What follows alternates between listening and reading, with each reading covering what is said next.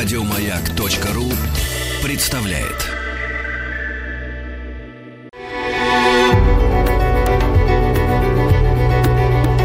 Много букв. Много букв. Любимые тексты главных персон современности. Здравствуйте, дорогие радиослушатели. Я Алексей Кортнев, музыкант ансамбля «Несчастный случай». От себя хотел бы поздравить вас с 9 мая и пожелать вам мира и здоровья. Что может быть важнее, чем здоровье и мир? Ничего. Предлагаю вашему вниманию отрывок из прекрасной книги «В окопах Сталинграда» Виктора Некрасова. Приказ об отступлении приходит совершенно неожиданно. Только вчера из штаба дивизии прислали развернутый план оборонительных работ, вторые рубежи, ремонт дорог, мостики. Затребовали у меня трех саперов для оборудования дивизионного клуба. Утром звонили из штаба дивизии приготовиться к встрече фронтового ансамбля песни и пляски. Что может быть спокойнее? Мы с Игорем специально даже побрились, постриглись, вымыли головы, заодно постирали трусы и майки, и в ожидании, когда они просохнут, лежали на берегу полувысохшей речушки и наблюдали за моими саперами, мастерившими плотики для разведчиков. Лежали, курили, били друг у друга на спинах жирных медлительных оводов и смотрели, как мой помком взвода, сверкая белым задом и черными пятками, кувыркается в воде, пробуя устойчивость плотика. Тут-то и является связной штаба Лазаренко. Я еще издали замечаю его. Придерживая рукой хлопающую по спине винтовку, он рысцой бежит через огороды, и по этой рысе я сразу понимаю, что не концертом сейчас пахнет. Опять должно быть какой-нибудь проверяющий из армии или фронта. Опять тащись на передовую, показывая оборону, выслушивай замечания. Пропала ночь, и за все инженер отдувайся. Хуже нет лежать в обороне. Каждую ночь проверяющий. И у каждого свой вкус. Это уж обязательно. Тому окопы слишком узкие. Раненых трудно выносить и пулеметы таскать. Тому слишком широки. Осколком заденет. Третьему брустверы низки. Надо 0,40, а у вас, видите, и 20 нет. Четвертый приказывает совсем их срыть. Демаскируют, мол. Вот и угоди им всем. А дивизионные инженеры брови не поводят. За две недели один раз только был, и то галопом по передовой пробежал, ни черта толком не сказал. А я каждый раз заново начинаю и выслушиваю руки по швам нотации командира полка. Когда же вы, уважаемый товарищ инженер, научитесь по-человечески окопы рыть? Лазаренко перепрыгивает через забор. Но в чем дело? Начальник штаба до себя кличут. Сияет он белозубым ртом, вытирая пилоткой взмокший лоб. Кого? Меня? И вас, и Начхима, чтоб через пять минут були казал. Не, значит, не проверяющий. А в чем дело, не знаешь? Обись его знаю. Лазаренко пожимает пропотевшими плечами. Хіба зразумеешь? Всех связных разогнали. Капитан якраз спать и лягли, а тут офицер связи. Приходится натягивать на себя мокрые еще трузы и майку и идти в штаб. Командиров взводов тоже вызывают. Максимова начальника штаба нет. Он у командира полка. У штабной землянки командиры спецподразделений, штабники. Из комбатов только Сергеенко, командир третьего батальона. Никто ничего толком не знает. Офицер связи, долговязый лейтенант Зверев возится с седлом. Сопит, чертыхается, никак не может затянуть подпругу. Штадиев грузится. Вот и все. Больше он ничего не знает. Сергеенко лежит на животе, стругает какую-то щепочку, как всегда ворчит. Только дезокамеру наладили, а тут срывайся к дьяволу. Жизнь солдатская, будь она проклята. Скребутся бойцы до крови, никак не выведешь. Белобрысый, с водянистыми глазами Самусев, командир ПТР-1, презрительно улыбается. Что дезокамера? У меня половина людей с такими вот спинами лежит. После прививки. Чуть не по стакану всадили чего-то. Кряхтят, тухают. Сергеенко вздыхает. А может, на переформировку, а? Ага. Криво улыбается Гаглиза, разведчик. Позавчера Севастополь сдали, а он формироваться собрался. Ждут тебя в Ташкенте, не дождутся. Никто ничего не отвечает. На севере все грохочет. Над горизонтом далеко-далеко, прерывисто урча, все туда же, на север, медленно плывут немецкие бомбардировщики. На Валуйке прут сволочи. Самусев в сердцах сплевывает. Шестнадцать штук. «Накрылись», — говорят уже в Алуйке, — заявляет Гаглидзе. Он всегда все знает. «Кто это?» — говорят. В 852-м вчера слышал. Много они знают. Много или мало, а говорят. Самусев вздыхает и переворачивается на спину. В общем, зря землянку ты себе рыл, разведчик. Фрицу на память оставишь. Гаглидзе смеется. Верная примета, точно. Как вырою, так значит в поход. Третий раз уже рою, и ни разу переночевать даже не удалось. Из майоровой землянки вылезает Максимов. Прямыми, точно на параде, шагами подходит к нам. По этой походке его можно узнать за километр. Он явно не в духе. У Игоря, оказывается, расстегнута гимнастерка и карман. У Гаглидзе не хватает одного кубика. Сколько раз нужно об этом напоминать? Спрашивает, кого не хватает. Нет двух комбатов и начальника связи. Вызвали еще вчера в штадив. Ничего больше не говорит, садится на край траншеи, подтянутый, сухой, как всегда застегнутый на все пуговицы, попыхивает трубкой с головой Мефистофеля, на нас не смотрит. С его приходом все умолкают. Чтобы не казаться праздным, инстинктивное желание в присутствии начальника штаба выглядеть занятым, копошатся в планшетках, что-то ищут в карманах. Над горизонтом проплывает вторая партия немецких бомбардировщиков.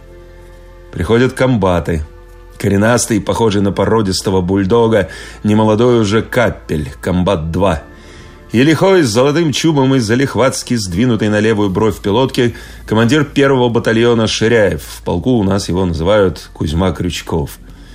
Оба козыряют, капель по-граждански, согнутой ладонью вперед, Ширяев с особым кадрово-фронтовым фасоном, разворачивая пальцы кулака у самой пилотки с последними словами доклада.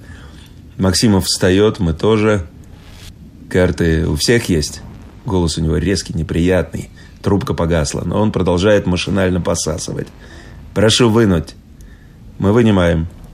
Максимов разворачивает свою мягкую, замусоленную пальцами пятиверстку, Жирная красная линия ползет через всю карту слева направо, с запада на восток.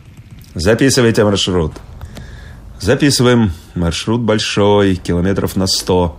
Конечный пункт Новобеленькая. Там должны сосредоточиться через 60 часов, то есть через двое с половиной суток. Максимов выбивает о каблук трубку, ковыряет в ней веточкой, опять набивает табаком. Ясна картина? Никто не отвечает. По-моему, ясна. Выступаем в 23.00. Первый переход 36 километров. Дневка в Верхней Дуванке. Идти будем походной колонной. С дозорами и охранением, конечно. Порядок движения узнаете через 10 минут у Корсакова он сейчас составляет. Слова у Максимова отточены, в каждом слове звучит каждая буква. Он был бы неплохим диктором. Первый батальон остается на месте, понятно? Будет прикрывать. Предупреждаю, поднять надо все. И чтоб никаких отстающих. Переход большой. Просмотрите обувь, портянки. Тонкими пальцами придерживая трубку, он выпускает короткие энергичные струйки дыма. Прищурившись, смотрит на Ширяева. «У тебя что есть, комбат?» Ширяев встает, одергивает гимнастерку. «Активных штыков 27, а всего с ездовыми и больными человек 45. Вооружение. Два Максима, Дегтярева 3, Минометов 82 – 3. Амин – штук 100. А 50 – ни одной. И патронов не очень. По две ленты на станковой и дисков по 5-6 на ручной. Ширяев говорит спокойно, не торопясь. Чувствуется, что он волнуется, но старается не показать волнения. На него приятно смотреть. Подтянутый ремень, плечи развернуты, крепкие икры, руки по швам, слегка сжаты в кулаки – из-за расстегнутого воротника выглядывает голубой треугольник майки. Странно, что Максимов не делает ему замечания. Так. Старательно сложив, Максимов прячет карту в планшетку. Ясно. С тобой останется Керженцев, инженер. Понятно? Продержитесь два дня. Восьмого с наступлением темноты начнете отход. По тому же маршруту? Сдержанно спрашивает Ширяев. Он не сводит глаз с Максимова. По тому же. Если нас не застанете, ну, сам знаешь, что тогда. Все. Ширяев, понимающе наклоняет голову, все молчат. Кто-то, кажется, капель прерывисто вздыхает. «Я сказал все!» Круто поворачивается в его сторону Максимов. «По местам!» Людей Сейчас снимать?» Тихо спрашивает близорукий, похожий на ученого «Комбат-3». Лицо Максимова сразу из бледного становится красным. «Вы на фронте или где? Хотите, чтобы всех людей перебило? Нужно же в конце концов голову иметь на плечах!» Все встают, отряхивая песок и траву. «А вы ко мне зайдите!» Это относится ко мне и Ширяеву. В блиндаже тесно и сыро, пахнет землей. На столе лежат схемы нашей обороны, моя работа. Все утро я их делал, торопился с отправкой в штадив – Срок был к 20.00. Максимов аккуратно складывает листочки, подгоняет уголки, разрывает крест-накрест, клочки поджигает коптилкой. Бумага съеживается, шевелится, чернеет. «Немец к Воронежу подошел», — говорит он глухо, растирая носком сапога черный хрупкий пепел. «Вчера вечером». Мы молчим. Максимов вытягивает из-под стола алюминиевую фляжку, обшитую сукном с привинчивающейся кружкой. Поочередно пьем из этой кружки. Самогон крепкий, градусов на 60. Спирает в горле. Закусываем соленым огурцом, потом выпиваем еще по одной. Максимов долго трет двумя пальцами переносицу. Ты отступал в 41-м, Ширяев? Отступал. От самой границы.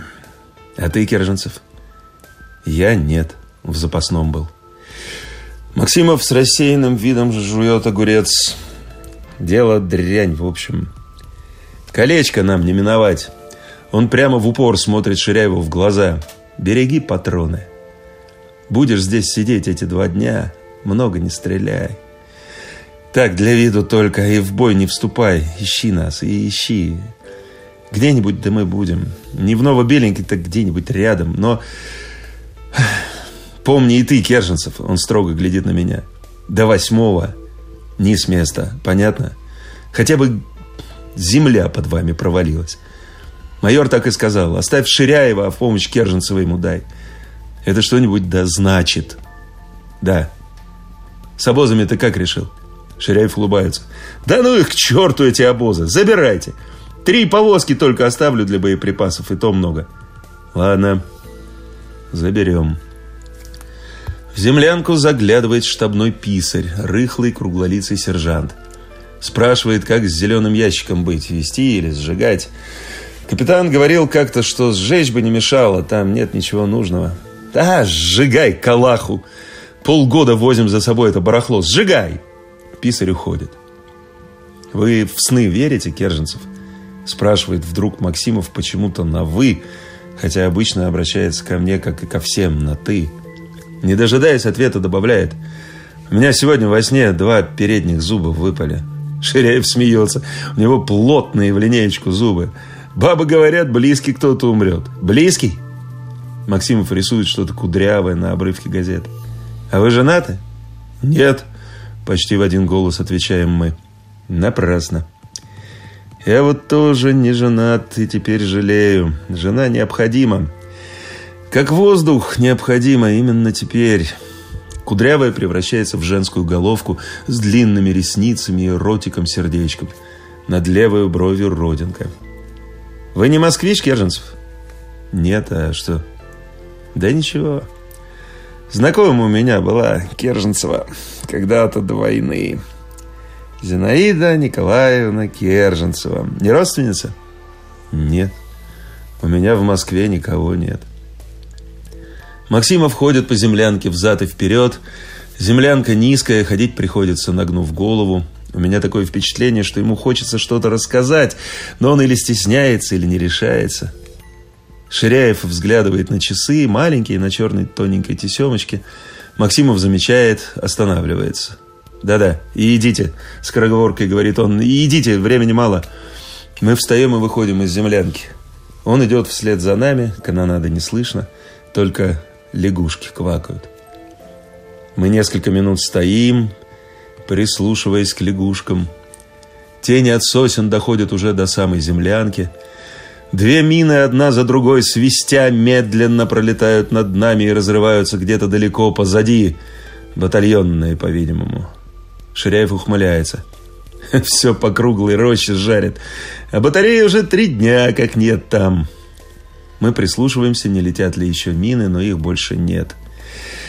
«Ну, идите», — говорит Максимов, протягивая руку.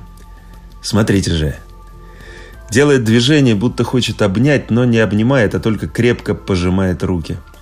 «Патроны береги, Ширяев, не транжирь». «Есть, товарищ капитан!» «Смотри же». И он уходит твердой походкой к кустам, где мелькают связисты, сматывающие провода. С Ширяевым мы уславливаемся. Я приду к нему часа через полтора-два, когда улажу свои дела.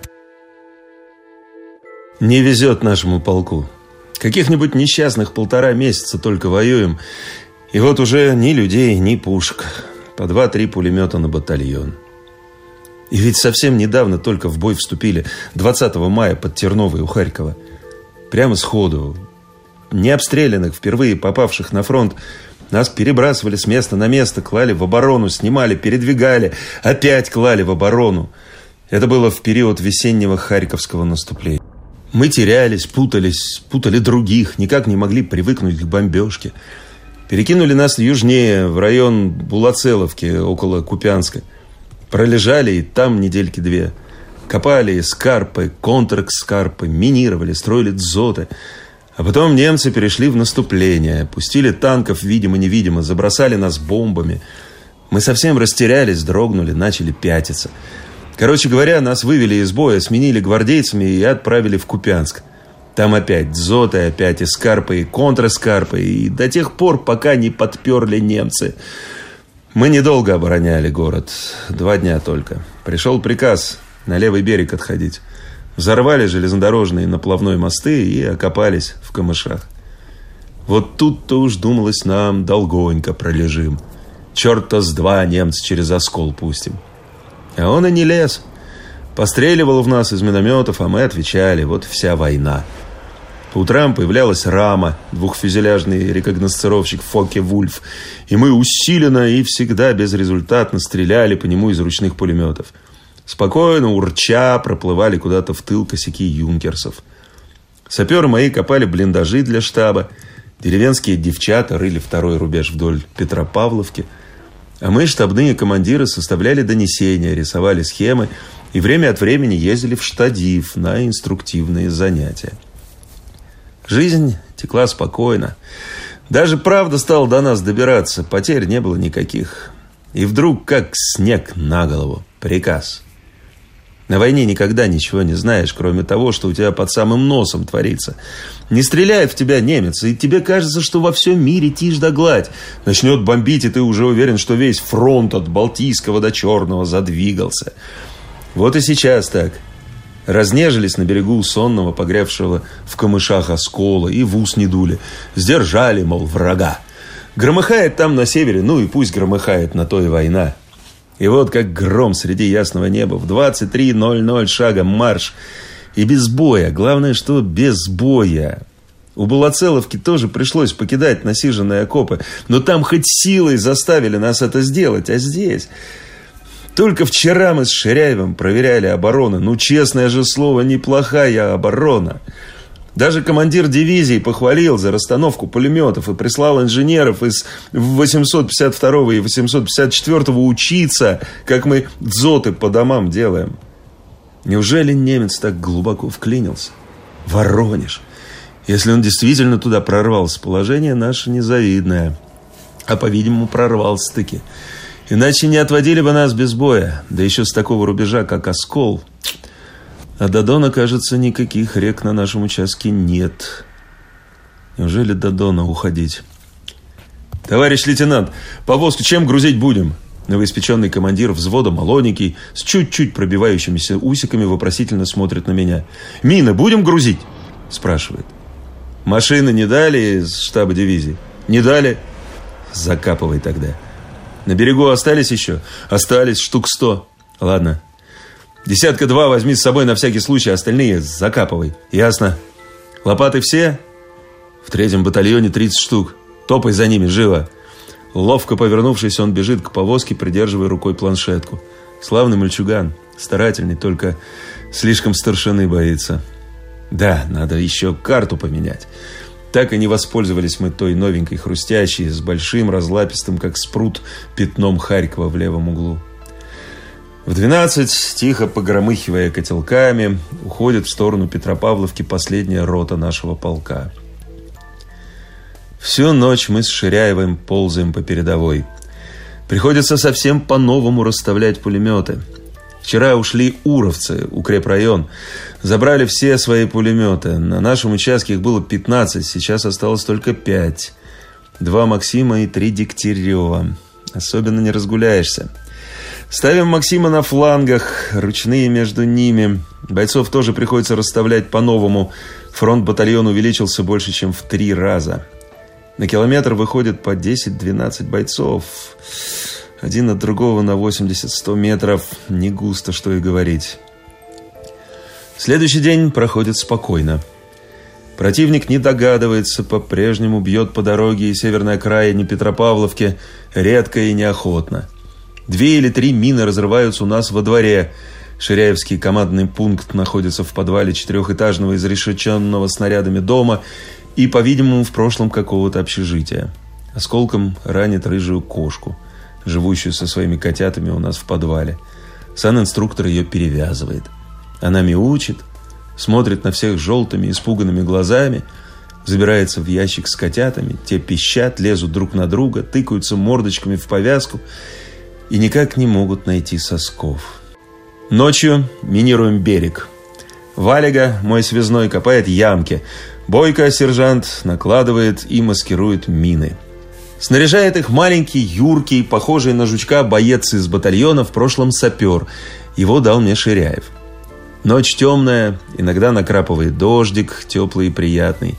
Я даже не накрываюсь плащ-палаткой. Взлетают ракеты одна за другой, лениво строчат пулеметы. Я лежу в лопухах, приятно пахнет ночной влагой и сырой землей. Ни валиги, ни бойка не видно. Изредка, осторожно шурша камышами, проходит боец с минами. Они лежат около меня, и он берет их сразу по четыре штуки, связывая ремнем. Я смотрю на противоположный берег, на группы склонившихся ив, освещаемых дрожащим светом ракет. Вспоминается наша улица. Бульвар с могучими каштанами, деревья разрослись и образовали свод. Весной они покрываются белыми и розовыми цветами, точно свечками. Осенью дворники жгут листья, а дети набивают полные карманы каштанами. Я тоже когда-то собирал. Мы приносили их домой целыми сотнями. Аккуратненькие, лакированные. Они загромождали ящики, всем мешали и долго еще выметали их из-под шкафов и кроватей. Особенно много их всегда было под большим диваном. Ай, хороший был диван. Мягкий, просторный. Я на нем спал. В нем было много клопов, но мы жили дружно, и они меня не трогали. После обеда на нем всегда отдыхала бабушка. Я укрывал ее старым пальто, которое только для того и служило, и давал в руки чьи-нибудь мемуары или Анну Каренину. Потом искал очки, они оказывались в буфете в ящике с ложками. Когда находил, бабушка уже спала. А старый кот Фракас с обожженными усами жмурился из-под облезшего воротника. Бог ты мой, как все это давно было!» А может, никогда и не было, только кажется. Направо большой гардероб. В нем мы прятались, когда в детстве играли в прятки. Тогда он стоял еще в коридоре. Потом прорубили в коридоре двери, его перенесли в комнату. На гардеробе картонки со шляпами, на них много пыли. Ее сметают только перед Новым годом, 1 мая и мамиными именинами, 24 октября. За гардеробом комод с овальным зеркалом и бесчисленными вазочками и флакончиками. Я не помню, когда в этих флакончиках были духи, но их почему-то не позволяют убрать. Если вынуть пробку и сильно втянуть носом, то можно еще уловить запах духов. Последнюю открытку от матери я получил через три дня после сообщения о падении Киева. Датирована она была еще августом. Мать писала, что немцев отогнали, канонады почти не слышно, Открылся цирк и мускомедия. А в общем, пиши чаще, хотя я и знаю, что у тебя мало времени, хоть три слова. С тех пор прошло 10 месяцев. Иногда я вынимаю из бокового кармана открытку и смотрю на тонкие неразборчивые буквы. Они расплылись от дождей и пота. В одном месте, в самом низу, нельзя уже разобрать слов. Но я их знаю наизусть, я всю открытку знаю наизусть. На адресной стороне слева реклама резина Треста, какие-то ноги в высоких ботиках. А справа марка, станция метро Маяковская. В детстве я увлекался марками и просил всех друзей и знакомых наклеивать на конверты красивые новые марки. Вот и сейчас мать наклеила красивую марку, как в детстве. Они у нас лежали в маленькой длинной коробочке слева на столе. И мать, вероятно, долго выбирала, пока остановилась на этой, зеленой и красивой. Стояла, склонившись над столом и, сняв пенсне, рассматривала их близорукими, сощуренными глазами. Неужели я уже никогда ее не увижу? Маленькую, подвижную, в золотом пенсне с крохотной бородавкой на носу. Я любил ее целовать в детстве, эту бородавку. Неужели никогда больше не будем сидеть за кипящим самоваром с помятым боком, пить чай с любимым маминым малиновым вареньем – Никогда уж она не проведет рукой по моим волосам и не скажет «Ты что-то плохо выглядишь сегодня, Юрок. Может, спать раньше ляжешь». Не будет по утрам жарить мне на примусе картошку большими круглыми ломтиками, как я люблю. Неужели никогда я не буду больше бегать за угол за хлебом, бродить по тонущим в аромате цветущих лип киевским улицам – ездить летом на пляж на Труханов остров. Милый, милый Киев, как соскучился я по твоим широким улицам, по твоим каштанам, по желтому кирпичу твоих домов, темно-красным колоннам университета. Как я люблю твои откосы днепровские. Зимой мы катались там на лыжах, летом лежали на траве, считали звезды и прислушивались к ленивым гудкам ночных пароходов а потом возвращались по затихшему, с погасшими уже витринами Крещатику и пугали тихо дремлющих в подворотне сторожей, закутанных даже летом в мохнатые тулупы. Я и теперь иногда гуляю по Крещатику. Завернусь в плащ-палатку, закрою глаза и иду от Бессарабки к Днепру. Останавливаюсь около Шансера. Это самый лучший в мире кинотеатр. Так казалось нам в детстве какие-то трубящие в длинные трубы скульптуры вокруг экрана, жертвенники с трепещущими, словно пламя, красными ленточками и какой-то особый, возбуждающий кинематографический запах. Сколько счастливых минут пережил я в этом шансере. Индийская гробница, багдадский вор, знак Зорро. Бог ты мой, даже дух захватывает. А чуть подальше, около прорезной, э, в тесном с ненумерованными местами Корсо – шли ковбойские фильмы.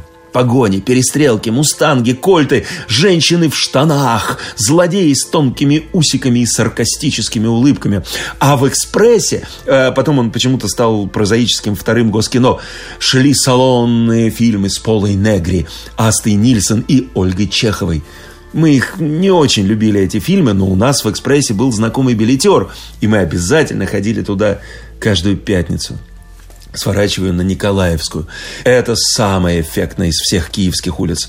Аккуратно постриженные липы, окруженные решеточками, большие молочно-белые фонари на толстых цепях, перекинутых от дома к дому, ослепительные линкольны у континенталя. А около цирка толпы мальчишек ждут выхода Яна Цыгана и держат пари о сегодняшней встрече Данилы Пасунько с маской смерти. А дальше Ольгинское, Институтское, надстроенное здание банка с не то готическими, не то романскими башенками по углам. Тихие сонные липки, прохладные даже в жаркие июльские полдни. Уютные особнячки с запыленными окнами, столетние вязы дворцового сада, шурчащие под ногами листья и... Стоп! Обрыв, дальше Днепр. И синие дали, и громадное небо, и плоский, ощетинившийся трубами подол, и стройный силуэт Андреевской церкви, нависший над самой пропастью, шлепающие колесами пароходы, звонки Дарницкого трамвая. Милый, милый Киев, как все это сейчас далеко. Как давно все это было, Боже, как давно! И институт когда-то был, и чертежи, и доски, и бессонные такие короткие ночи перед экзаменами, и сопроматы, и всякие там теории архитектурной композиции, еще 20 каких-то предметов, которые я уже все забыл. Нас было шестеро неразлучных друзей. Анатолий Сергеев, Руденский, Вергун, Люся Стриженова и веселый маленький Шурка Гробовский. Его почему-то все Чижиком звали. Вместе учились, вместе всегда за город ездили – во всех конкурсах всегда вместе участвовали. Кончили институт и в одну мастерскую пошли. Только-только принялись за работу, новые решины, готовальни купили и... Чижик под Киевом погиб, в Голосееве. Мне еще мама об этом писала. Он лежал у нее в госпитале, обе ноги оторвало. Об остальных ничего толком не знаю. Вергун, кажется, в окружение попал. Руденского, как Близорукова, не мобилизовали, и он, кажется, эвакуировался. Он провожал меня еще на вокзал. Анатолий связистом будто стал. Кто-то говорил, не помню уже кто. А Люся? Может быть, она все-таки эвакуировалась? Вряд ли. «Третий ряд будем делать?» Спрашивает кто-то над самым моим ухом. Я вздрагиваю. Валига, сидя на корточках, вопросительно смотрит на меня своими маленькими, блестящими, как у кошки, глазами. Третий ряд? Нет. Третий ряд не будем делать. Переходите на четвертый участок у пристани. Мы перетаскиваем оставшиеся мины к пристани и начинаем минировать. Осталось еще около сорока штук.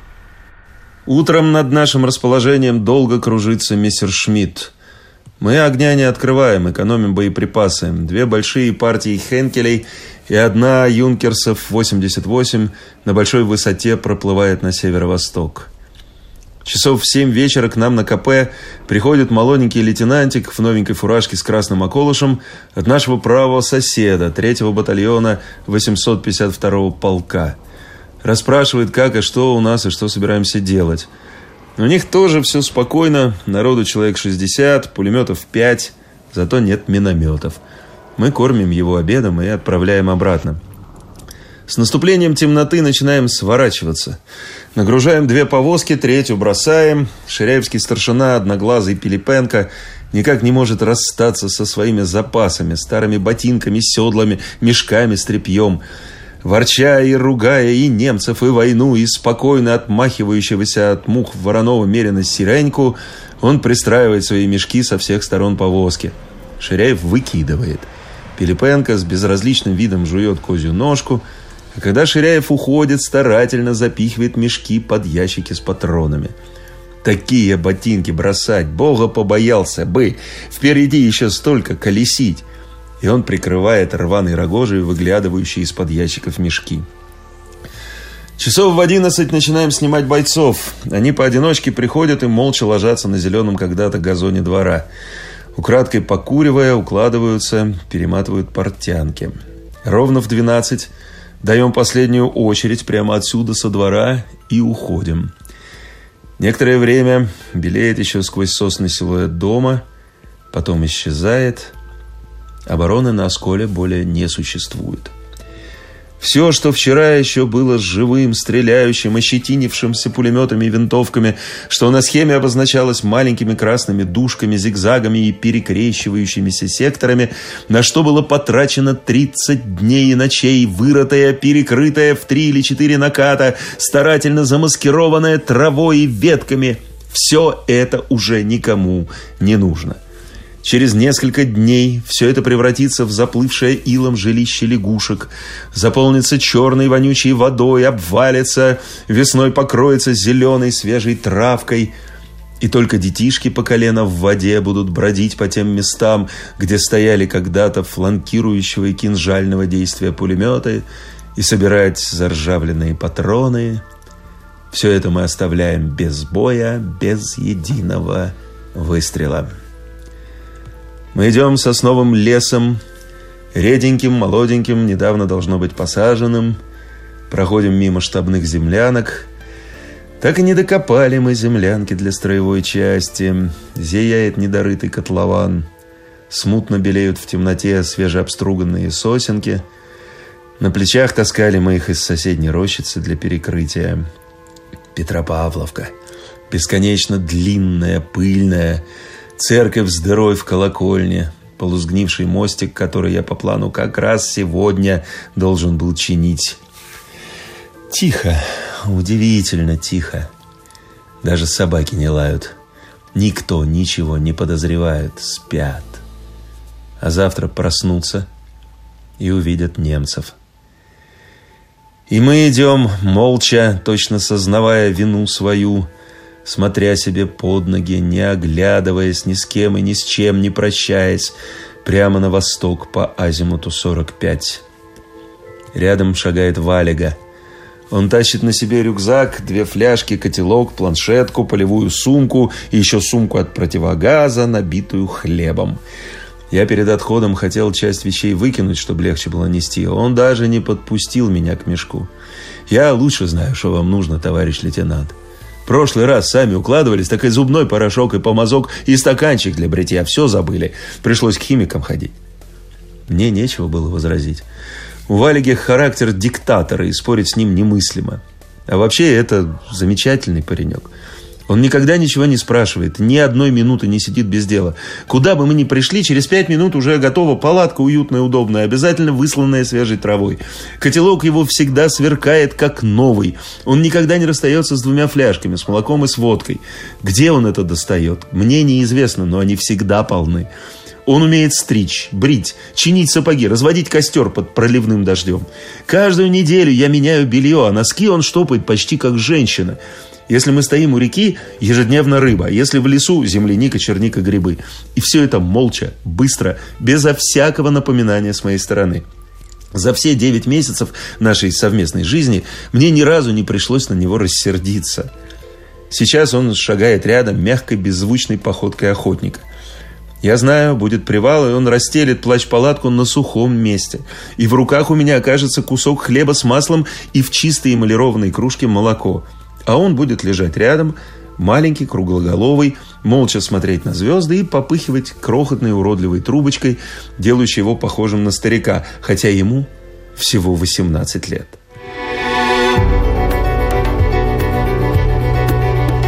Много букв. Много букв. Что читают те, о ком говорят все. Еще больше подкастов на радиомаяк.ру